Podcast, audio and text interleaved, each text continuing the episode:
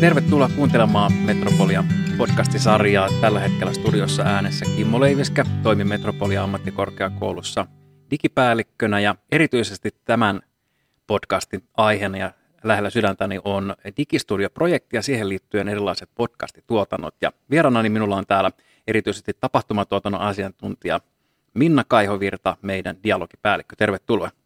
Kiitoksia ja mukava olla täällä jakamassa ajatuksia ja kokemuksia erilaisiin tapahtumia niiden hostaamiseen liittyen. Juuri näin, ja olen nimenomaan kuullut, että Minnalla on pitkä, pitkä ammattimainen tausta tässä, eli nykyisessä työtehtävässä on törmännyt, että aika monessakin tapahtumassa tai tilaisuudessa meillä juontajana. Mikä on viimeisin tapahtuma, missä tullut mukana? No eilen viimeksi juonsin Metropolian päälliköiden ja johtajien foorumia. Siellä sekä osallistin että jaoin puheenvuoroja, että annoin palautetta kuulijoille ja kaikkea sitä, mitä hostin tehtävän kuuluu.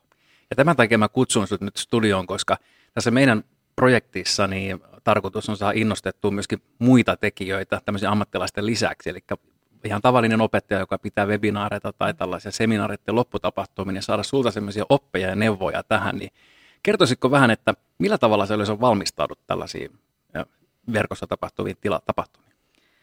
Joo, valmistautuminen on varmasti se ihan keskeinen, joka tuo sitten sen hyvän fiiliksen siihen itse tilaisuuteen.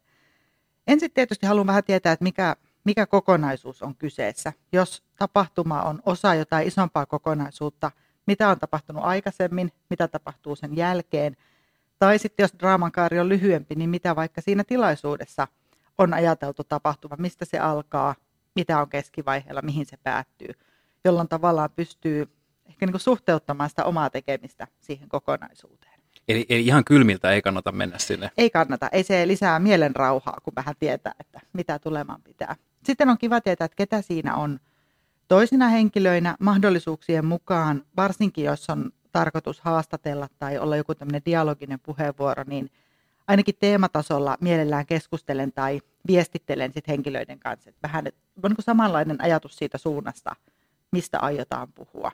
Mm. Ja sitten tietysti, jos on jotain erityistä huomioitavaa, joko teknisesti tai osallistujien taustoissa tai näin, niin ne on tietysti kiva tietää etukäteen, että mitä mä sanoisin, jos aihe vaikka kuohuttaa kovasti tunteita, jos siellä on mm. tulossa tunnereaktiota, niin tietää vähän, että no miten me niihin suhtaudutaan, saako tunne näkyä ja kuulua vai häivytetäänkö sitä mieluummin taustalle tai, tai jos on vaikka teknisesti haastava ympäristö, jossa sit osallistujat joutuu vähän – tuskailemaan ja kamppailemaan, niin silloin ehkä paikallaan joku kannustuksen sana tai, tai sen ääneen sanominen, että itsellekin joskus tekniikka tuottaa tuskaa, semmoinen niin kuin empatia niitä osallistujia kohtaan. Niin se tulee siinä valmistautumisessa aika, aika hyvin, kun sen tekee huolella nimenomaan, että se vaatii vähän tämmöistä niin ihmistuntemusta ja ymmärtämistä taustalla. Että, kun nyt muistelen tässä omakin kokemusta, kun aloitettiin äsken tämä keskustelu, niin kyllä vähän jännitti, mutta nyt, mä tuntin, nyt, nyt tuntuu jo turvallisemmalta olla, kun vähän tuntuu, että jos, jos tämän tämmöisen niin suhteen rakentaisi ennen, ennen tilaisuutta jo, kyllä. kylmiltä. Ja ehkä ihan sama sitten, kun tilaisuutta aloittaa, niin itse tykkään olla linjoilla jo vähän ennen, kun se alkaa se itse lähetys. Ja usein sitten pyydänkin sitten teknistä henkilöä käynnistämään tilaisuuden – kolmesta viiteen minuuttia ennen kuin se lähetys alkaa. Siinä voi toivotella tervetulleeksi ihmisiä, vähän rupatella jotain yleistä. Ehkä jos haetaan aktivointia, voi jo pyytää chattiin jotakin, vaikka emojifiiliksiä. Tavallaan tehdä sitä samaa, mitä me tehtäisiin kasvokkaisessa tilaisuudessa, kun porukkaa alkaa valua saliin. Ja luoda se sama fiilis, että hei, tässä tullaan yhteisen asian äärelle, yhteiseen tilaan. Sinä olet tervetullut, meitä kiinnostaa se, millä mielellä ja millä asioilla sinä tulet tähän tilaisuuteen, niin se jotenkin helpottaa sit sitä, että se itse tilaisuus lähtee ikään kuin paremmalla fiiliksellä eteenpäin. Se on vähän niin kuin tuut hotellissa. Sulla on aina sellainen vastaanottoaula, jossa luodaan se semmoinen ensimmäinen niin tunnelma tai kontakti Kyllä. niihin kuulijoihin. Joo, joitakin omiakin kokemuksia on, kun lähtee, niin kokoukset jostain syystä alkaa sharp sillä minuutilla, kun tullaan. Että kyllä tämä tämmöinen niin ihmissuhteen rakentaminen kuuluu aina semmoisen onnistuneen tapahtuma alkuun. Mm. No sitten, mua kiinnostaa, kun nyt sä oot valmistautunut sitten tähän juttuun, niin kuinka sanatarkasti sä mietit näitä asioita? Että kirjoitatko se ihan semmoisen käsikirjoituksen, mitä haluat käydä läpi, vai onko jotain muita, muita kikkoja? Yleensä aina teen semmoisen juoksutuksen. Eli siinä näkyy ne vaiheet, mitä on, ja semmoinen suuntaa antava aikataulu, eli että tälle on varattu nyt 10 minuuttia tai, tai tässä lyhyt, lyhyt intro ja sitten seuraa puheenvuoro. Että tavallaan itse näkee sen luurankokäsikirjoituksen, joka siinä menee. Mutta sitten jos on erityisen arvovaltaisia osallistujia, niin kuin vaikka tässä nyt taannoin olin tilaisuudessa, jossa oli ministeritason osallistuja, niin sitten kirjoitan vähän varsinkin niin kuin nimitykset ja tittelit ja tämmöiset, niin mitkä on syytä saada kerralla oikein. Tai sitten jos teen englanniksi, niin silloin myös sitten varsinkin ilmaisuja ja tiettyjä sanamuotoja, niin kirjoitan aika tarkkaankin. Välillä luen niitä, välillä en, mutta siinä on se tuki ja turva sitten mukana. Että tämä tämmöinen niin kuin rungon ja sanojen hakeminen on yksi. Ja toinen mainio apuväline on sitten tämmöinen digitaalinen kello, jonka usein laitan tuosta iPadista näkyviin. Siinä näkyy koko ajan, miten aika juoksee, pystyy itse seuraamaan. Jos on samassa tilassa toisten puhujien kanssa, voi vähän viittilöidä ja osoittaa sinne kelloon päin. Tai sitten joskus, jos on ollut tosi tiukka aikataulu, niin siihen voi ajastaa vaikka semmoisia viiden minuutin luuppeja, jolloin jokainen näkee, että okei, nyt mulla on minuutti 20 sekuntia tähän näin ja sitten pitää siirtyä. Nyt pitää kysyä sun niin sanotusti hyvistä hermoista, että kuinka monta minuuttia siedät yliaikaa joltain esiintyjältä, vai onko tapana, että kannattaa puuttua siihen vähän ennen sitä, että nyt alkaa aika loppumaan jo? No, tämä ei oikeastaan ole kysymys hermoista, vaan pelisilmästä. Äh, on syytä, kun hostaa tilaisuutta, niin on syytä kuunnella aika tarkkaan sitä asiaa. Ja ihmiset on erilaisia. Toiset pääsee heti suoraan asiaan ja toiset sitten kiertelee vähän kauempaa ja sitten se helmi tulee vasta hetken päästä. Et mun mielestä pitää antaa tilaa erilaiselle puhujalle ja sitten myös siihen, että joskus vaikka joku kiperä tai, tai joku ihan uusi näkökulma nousee esiin vasta jonkun tietyn ajan loppupuolella, niin jos tunnistaa, että sillä asialla on vahva merkitys niille osallistujille tai, tai näkee oikein, että se innonpalo syttyy sen, sen kollega puhujan silmiin, niin silloin on ehkä taipuvaisempi joustamaan. Mm. Mutta sitten jos se menee sellaiseksi mm, monisanaiseksi, että tavallaan uutta informaatiota ei oikeastaan tule, niin silloin on kyllä paras vaan niin kuin reippaasti tulla siihen ikään kuin vähän päälle, toisen puheen päälle ja sanoa, että hei, että todella mielenkiintoisia näkökulmia, mutta nyt, jotta tämä koko tilaisuus etenee, niin nyt siirrytään eteenpäin.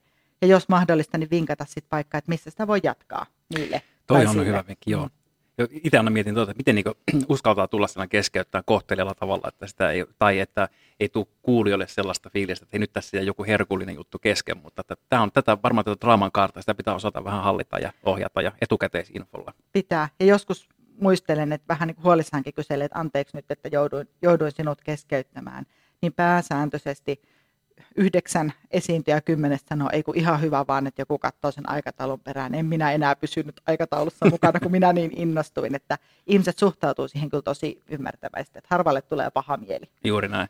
Ja Veikka varmaan, jos asia on lähellä sydäntä, niin sitten se, jos mä puhun, niin aika ho- mä en huomaa sitä kelloa oikeasti mm. seurata, se lähtee se aika rientää. No entäs sitten nämä, useassa tapahtumissa mä oon nähnyt näitä tämmöisiä salaisia lappuja aina juontajien käsissä, mitä yleisö ei varmaan ikinä näe mitä varten ne on siinä tilaisuudessa ja mitä siellä papereissa lukee?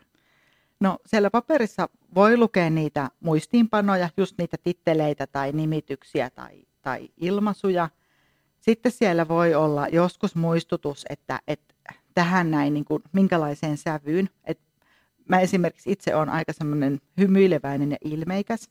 Ja sitten kun on joskus ollut jotakin vaikka tiukkoja HR-aiheita tai vaikka jotain ei niin positiivista talousasiaa, niin ihan semmoinen muistutus siitä sävystä, että, että nyt, on, nyt on vakavaa asiaa. Että kukaan ei toivo, että vaikka joku hiljainen hetki kerrotaan hymyhuulilla, joku tämän tyyppinen. Tavallaan, että se esiintyminen on ristiriidassa sen asian kanssa.